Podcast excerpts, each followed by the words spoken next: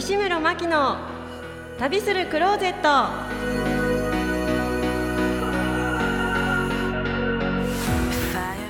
皆様こんにちは。本日は9月の1日いかがお過ごしでしょうか？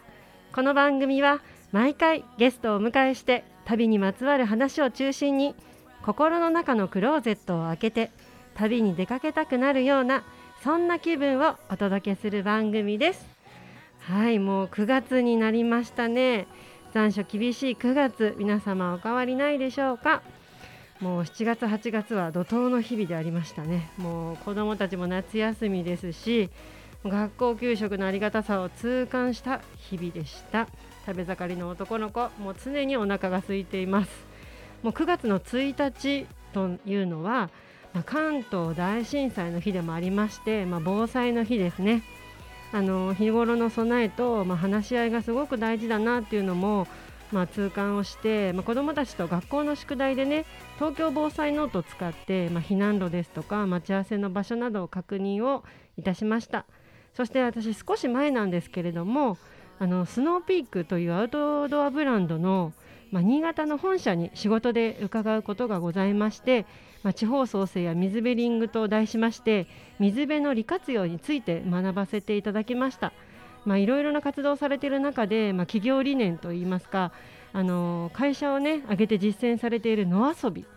もうキャンプや野遊びで、まあ、自然と人人と人をつないで人間性の回復を軸にあの、まあ、運営をされている会社なんですけれども、まあ、本当に野遊びって大事だなと思っております防災の観点でも心がまあ喜ぶという視点でもアウトドアは本当に要素として大切ですね。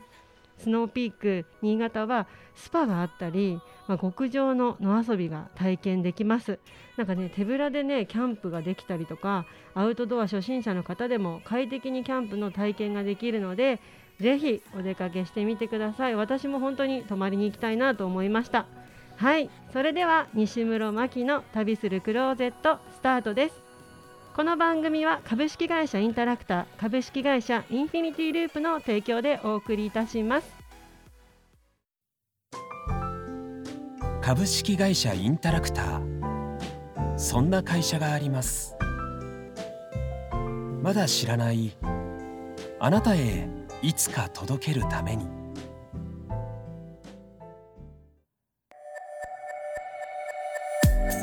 西室真希の旅するクローゼットスタートいたしました。本日お越しいただきましたゲストさんはジャズシンガー五十嵐晴美さんです。よろしくお願いいたします。どうも五十嵐晴美です。ジャズシンガーということでご紹介いただきましたけれども私は2000年にあの BMG ファンハウスというところよりメジャーデビューさせていただいてあのジャズはもとよりあのそうですねラジオの FM の番組も17年させていただいたりとかあとはあの声のお仕事でナレーションさせていただいたりとか時々なんかあの全然ジャズとは全然違うようなところであの司会の番組のサブをさせていただいたりとかいろいろたくさんあのマルチにあの活動させてはいただいている、えー、ジャズシンガーです。はい自己紹介いただきましてありがとうございます。はい、本日よろしくお願いします。よろしくお願いします。なんかあの一番最初の第一印象かっこいいなって 思いました。まあジャズってね言うとみんななんかかっこいいイメージがあってくださるのはすごい嬉しいなと思います。いやでもかっこいいです。あそうですか。はい。ありがとうございます。なんかあの短パンなのかなと思いきや短パンじゃないその。あはいパンツね。今日のパンツもスケスケの。ね、まだ夏ちょっと惜しみながら。はい、はい、そうですね。ねちょっと見ていただけないのがすごい残念なんですけれども、はい、なんかあのホームページでお歌、はいいっぱい聞かせていただいたんですけど、ええはい、話してる印象と、うん、お歌の印象があ違いますかね。全然違います。なんかねあのやっぱり話してるとまあ、そんなにお腹からガーッと声出さないじゃないですか、はい、声、まあ、喉を多分使ってると思うんですけど、はい、でもね歌う時はやっぱお腹からなんで喉って自分の中ではねただのツー。ルなのでなんかそこを通るとあんな声が出るっていうかまあなぜかしらエンジェルボイスというふうにデビューからつけていただいてるんですけれども、はい、あれはたまたま、えっと、最初の一番最初ファーストの、えっと、アルバムのレコーディングの時にあの外国の方々が、えっと、ゴスペルで、えー、私のアルバムに参加してくださって私の歌声を聞いた時にみんながなんか「Oh angel voice」って言ってでそこからなんかなんかキャッチがいいねっていうことで、はい、エンジェルボイスってなったんですけど、はい、なんか歌うとなんかそういうふうにちょっとそっちの神がかるみたいな感じですけど、はい、まあ。なんかもう癒され癒されましたとか癒されたっていうかなんか癒されました。かっこいいんですけど癒されました。嬉しいです。もうすごいアルバムも、はい、もう何枚？4枚？いやいやえっとねもうもうねでメジャーデビューして22年、うん、このコロナなしにしてたら自分の活動が20年なので、はい、えっとそうです。1234567にあとあのジャズレディプロジェクトって言ってプロジェクト違いでもアルバムを出してるので、もう11、2枚は、はい、出させていただいてるんですよね。はい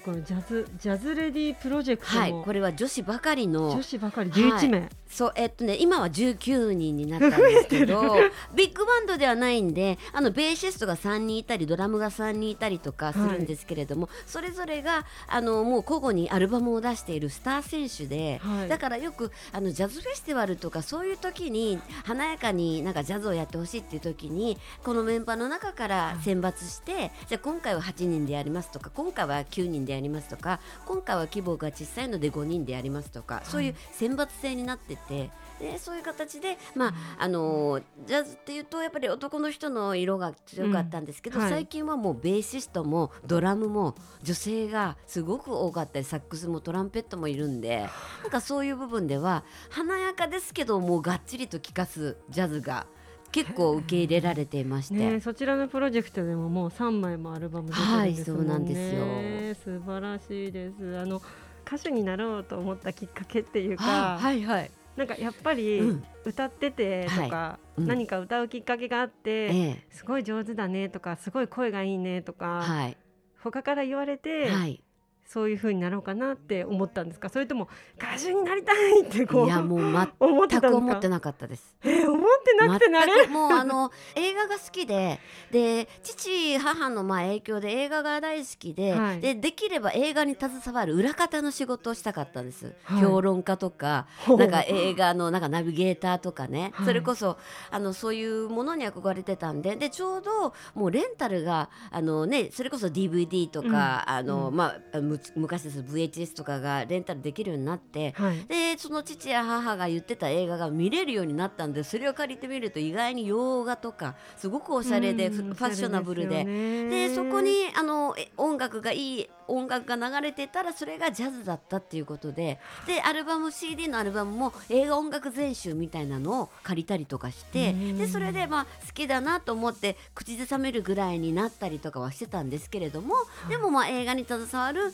あの仕事をしたいっていう夢はずっとあったんででたまたま本当に二十歳になりたてぐらいの時にあの私大阪出身なんですけれども、はい、あの大阪でいう代官山みたいなおしゃれなね、はい、ところが手塚山っていうところがあって、はい、でそこにねちょっと大人びてあのそのバーに行ってみたところそのバーでピアノの男の人が弾き語りをされてて、でそれがたまたま映画音楽が多くてねで休憩時間にお手洗い行く時にそのピアノの人がカウンターに座られてて、でさっきのあの映画あのあの曲映画のあの映画の曲ですよね大好きなんですみたいに言ってたらなんか君すごい詳しいね歌えるって言われたからあのこんな曲だったら歌いますあんな曲だったら歌いますって言ったらあじゃあ次僕伴奏するから歌ってみてよって言われてでそれで「え？ー!」って言ってで、まあ、好きな曲だからもう本当に多分簡単な曲だったと思うんですよ「ムーンリバー」とかね。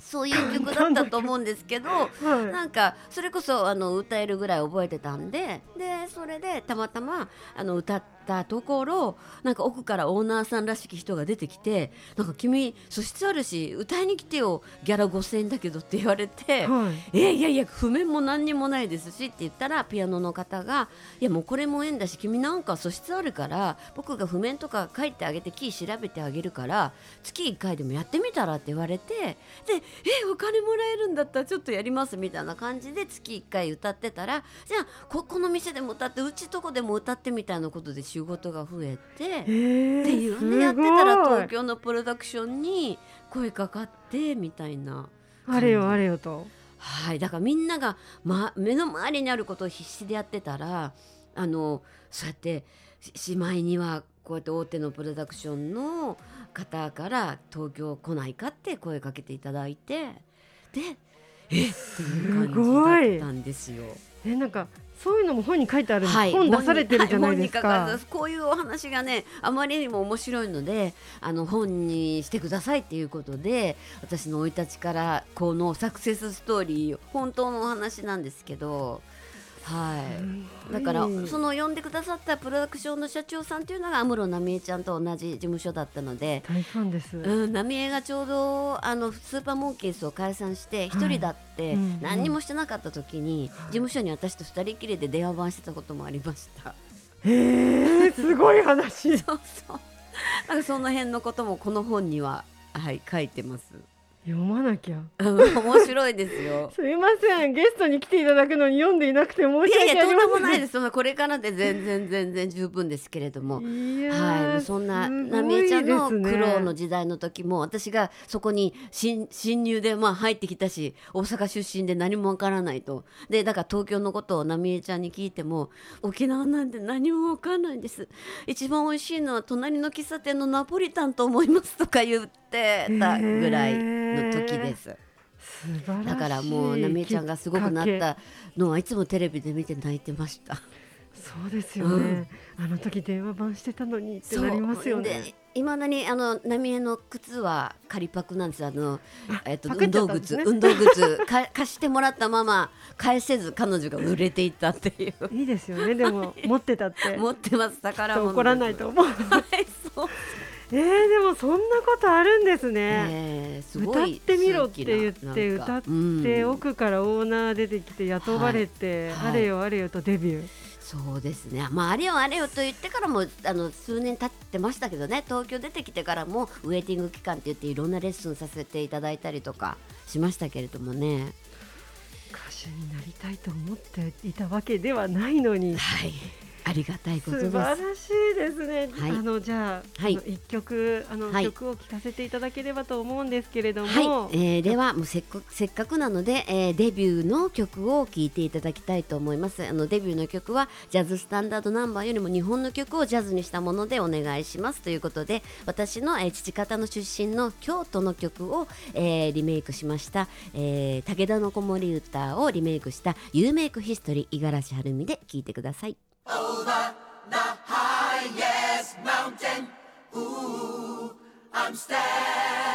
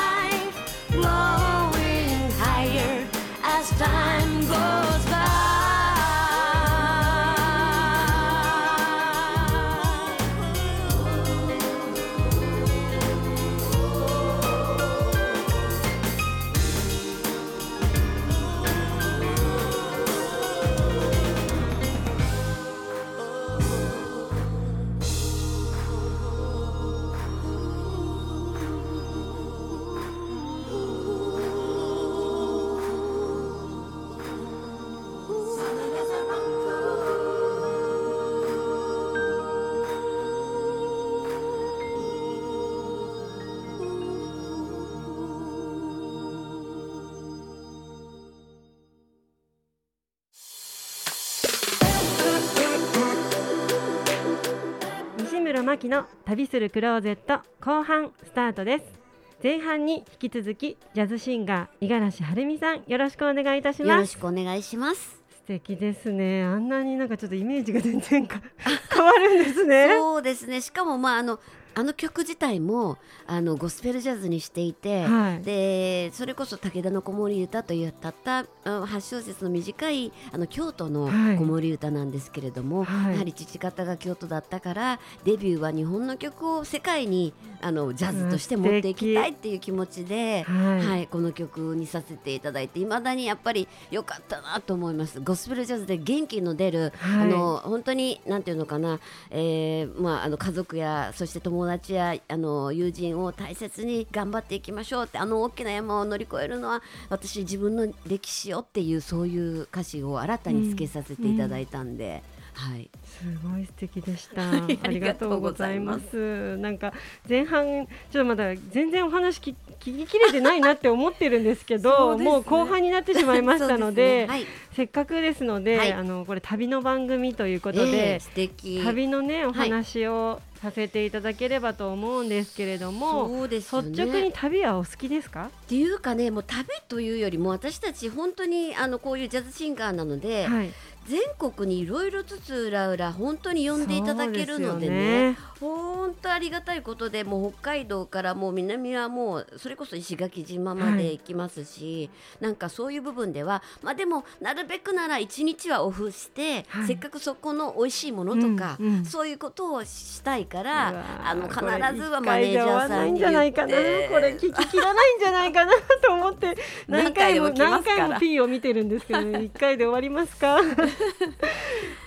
そうですね、うん。その中でも、はい。じゃあここは良かったよとか印象残ってるとかここぜひ行ってみてみたいなとこあったら教えていただけませんか？はいそうですね。あのやはり先ほども言いましたようにあの曲もそうですけれども父方が京都なんで私はやっぱりあの小さい頃からあのすぐにおばあちゃんのところにみんな寄ってあの、はい。い、とことかみんな親戚とか集まってくるのが伏見のそのおばあちゃんのところで、中所島っていうところなんですけれども、はい。そこでの思い出がやっぱり春休み夏休み冬休みもういつもおばあちゃんのところに行っていとこたちが集まってそこで過ごすっていう感じだったので、あの地元の大阪でいるよりも京都の方がなんか懐かしい思い出もいっぱいありますんですが、はい。あの今日はちょっと京都のそんな伏見割と皆さん京都駅から上の方、うんねあの祇園とか、ねそれこそ、はい。ね京極とか、はい。まあああいう方にね四条河原町とか行くぎあのそれこそ嵐山とかもそうですけれども割とそこから南の方に降りていくっていうのは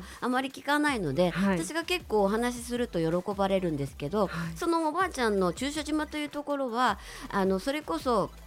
あのまあ昔旅館街とかはい。遊郭とかそういうふうなことがあったので、うん。あの坂本龍馬さんがり常宿にされてた寺田屋さんとかね、はい。そういう旅館もいまだに残っててもうそういう記念物の記念館みたいになっているんですけれども、はい。本当にその近くだったのでもう寺田屋さんとかもうちのおばあちゃんとかはごひいきで仲良かったりとかしてて、であの辺がですねあの今やそのまああの龍馬もう中所島の駅を降りてからもう龍馬さんのそういうなんていうのが人物のそういう歴史のもののことが、が立てかけてあったりとか、はい。あと通りも昔は苗町って言ってたのが龍馬通りっていう龍馬通りというふうに変わってたりとか、すごくそういう部分では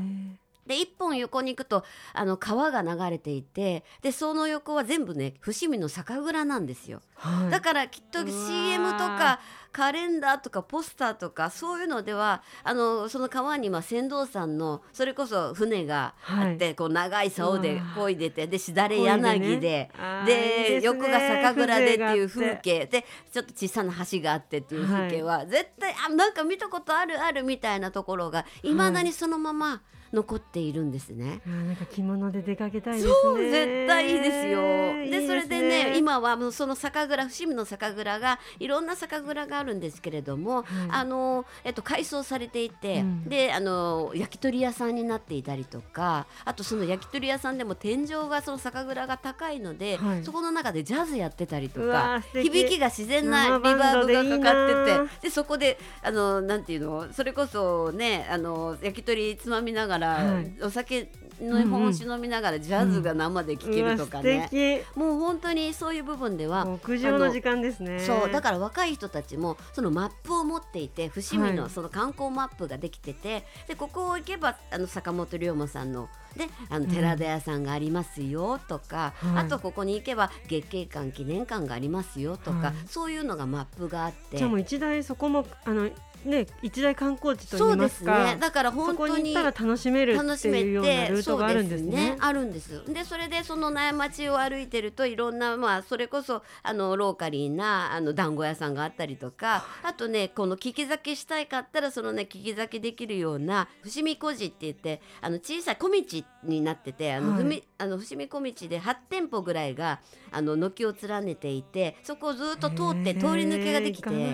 でそれであのそこで聞き酒したりとかお酒買ったりとかお土産買ったりとかでそこにはあの洋食屋さんがあったりもう焼き鳥屋さんがあったりビストロがあったりとかするんですけどなんかだからそういう部分ですっごい若者の人たちが安くてリーズナブルであの観光できるっていう部分でそのまた祇園とかそういうここ行ってみてみたいなとこないですか？あのねもう本当これあんまり言いたくないんですけどリーズナブルでね本当美味しいからもう予約が取れないんですけど、はい。おでん屋さんがあって、はい、でその酒蔵の酒蔵町のいろいろ酒蔵の中にあるんですけれどもそのおでん屋さんでベンガラ屋さんっていうのがあるんですけれども、はい、そこはね普通ねおでんっていうと、はい、あのまあ、お皿にあのじゃあ例えばじゃあのじゃがいもとあと、えっと、こんにゃくと、え大根とで厚揚げとっていうじゃないですか、それいっぺんにまあじゃあだしに入れてくださるじゃないですか、はい、でもお話ししてたりとか、うん、飲んだりしてたら冷たくなっ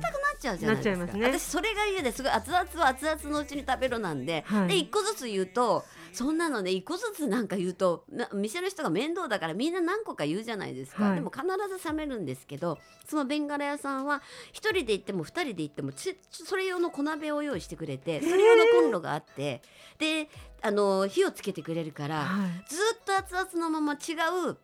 おつまみを言っても、はい、それはずっと熱々のままなんですよ。で友達とシェアもできるしで今今だとコロナ禍だと一人一つの小鍋で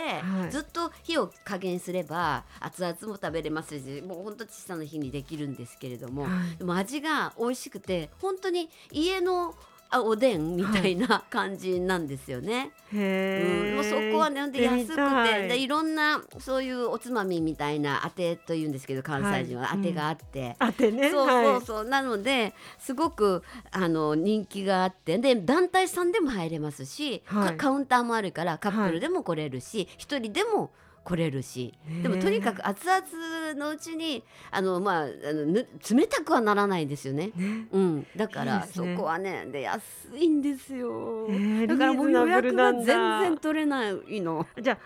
ポッと行っても入れないですね。無理ですね。あじゃあもう予約がマストですね。ぐらいになって一部というのがまあ大体5時半とかから始まってで次7時半とかに狙うか8時とかそういうことでっていうふうなまあ大体最初にね一部の人が入ってっていうような感じなんですよね。だから予約は必ずしなきゃいけないんです。でもその間にいろいろそのあの龍馬通りを回っていけるので、はい、私ももう久しぶりにこの間行った時もまあ龍馬通り散策してたらあの小さなね本当に小さな明かりがポッとあってさ看板のようななんか提灯のようなね、うん、でそこに英語で坂本バーって書いてて。て、はい、そしたらだから多分龍馬さんとかけてるんだと思うんですね、はいはい、で英語で坂本って書いてて入ったらすごくあの高級なバーなんですけど、はい、でそこで初めてですけど一元さんでいいですよどうぞっていう感じでで2人で行ったんですけどでそしたらあの私はもうなんかまずビールみたいにつまんないこと言っちゃったんですけどもう一人の人はちゃんと頭良くて。あの日本酒で何かカクテル作っていただけますかとか言ってて分かりましたとか言ってなんか日本酒であのカクテルを作ってくれててあ私もしました。じゃあ2杯目そう言えばよかった。なんかつまんない普通にビールとか言っちゃってとか思ったんですけど、えー、なんかそういうあの合間の時間をだから二部制だったら二部までの時間を聞き酒とかいろいろしながらで、ね、7時半とかの部から入って食事するみたいな。はい感じでもちゃんとマップになってるから分かりやすくここが月経館だよとか秋が桜どどのこのとかちゃんと書いてたりとか、はい、お土産物屋さんがあったりとか。まずマップ入手した方がいいですね。そうですね、ね。はい、それを入手して、うん、ここいいなとかあそこいいなって調べてみて回るのいいですね。そうだから意外にそういう下の方をね行ったことない人が多いんですけど、はい、伏見は穴場です。ね、うん、私あの呉服屋なんで、呉服屋の嫁なんで、はい、京都にね、ええ、主人がずっと奉公というかあの修行で行ってまして、え、そのその修行させていただいてたお店も何店舗か持っていて、伏見店がありまして、ね、なんかなんか伏見って聞いただけですごいふわっとこう。なんか思い出が蘇って、ね、いや行ってみたいな懐かしいし未だに本当いいとこ残ったままです。なんかでも伏見イコール観光っていうのがあんまりなかったイメージ的になないので。伏見稲荷大社はあるんですけれども。結局伏見稲荷さんは行ったんですよ、ねね、もちろん。ね。まああそこの参道もねスズメが焼いてたりとかね、はい、そうなんですよね。うん、でもそこだけだったんで、みんな多分そこ止まりかなと思うんですけど、ね、実は意外や意外の酒蔵町がすごくいいんですよ。はい、じゃあちょっとね、うん、次に行った時には必ず、はい行きたいなと思いました。なんか穴場教えていただいてありがとうございました。みんなに言わないでくださいで皆さん。本当？こここれ聞いてくださった方だけ、そうそう音声配信聞いてくださった方だけに みたいな。わかりました。穴場をありがとうございました。はい、なんかもうあっという間に時間が過ぎていってしまって、はい、なんかまあまあね、うん、行ってみたいところとかも聞きたかったんですけれども、はい、何より、はい、あの皆さんね五十嵐晴美さんに、はい、会える、はい、あのこうイベント情報ですとかファンの方、はい、リスナーの方にメッセージをお願いしたいなと思うんですけれどもよろしいですか？はい、はい、えー、もうあの本当9月からはもうずっと冬までツアーがありまして、えー、明日はですね札幌の、えー、明日札幌ドアップジャズというところから旭川行きますし、えー、もうあの帯広も行きます。で一旦また東京に戻りまして今度は名古屋が入ってたりとかで次は大阪が入ってたりとか多分ざーっとあの私のあのホームページのスケジュールをクリックしていただくと、はい、あのまあ、9月、10月、11月ぐらいまでは載ってます、もう全国ツアーが始まってるので、はい、だからもう北は北海道で最後はあの石垣島まで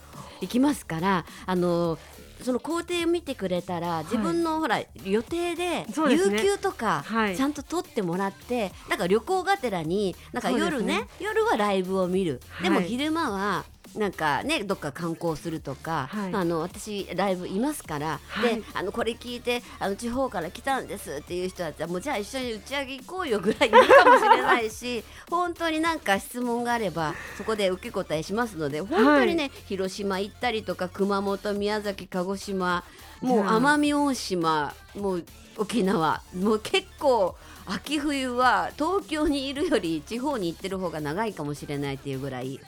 全国に、はい、人生は旅だと言っても過言ではないぐらい。ねね、はい、旅は好きですか、はい、っていう質問が間違ってます。すすいません、でも本当に今日は楽しいお話をありがとうございました。はい、はい、本日のゲストはジャズシンガー五十嵐晴美さんでした。ありがとうございました。次回は9月の15日にお会いいたしましょう。西村真希の旅するクローゼット最後までお聞きいただきありがとうございました。この番組は株式会社インタラクター株式会社インフィニティループの提供でお送りいたしました。人の時代は変わるけど人のコミュニケーションは変わらない。だから相互関係が生まれ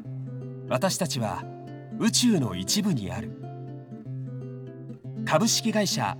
インタラクター。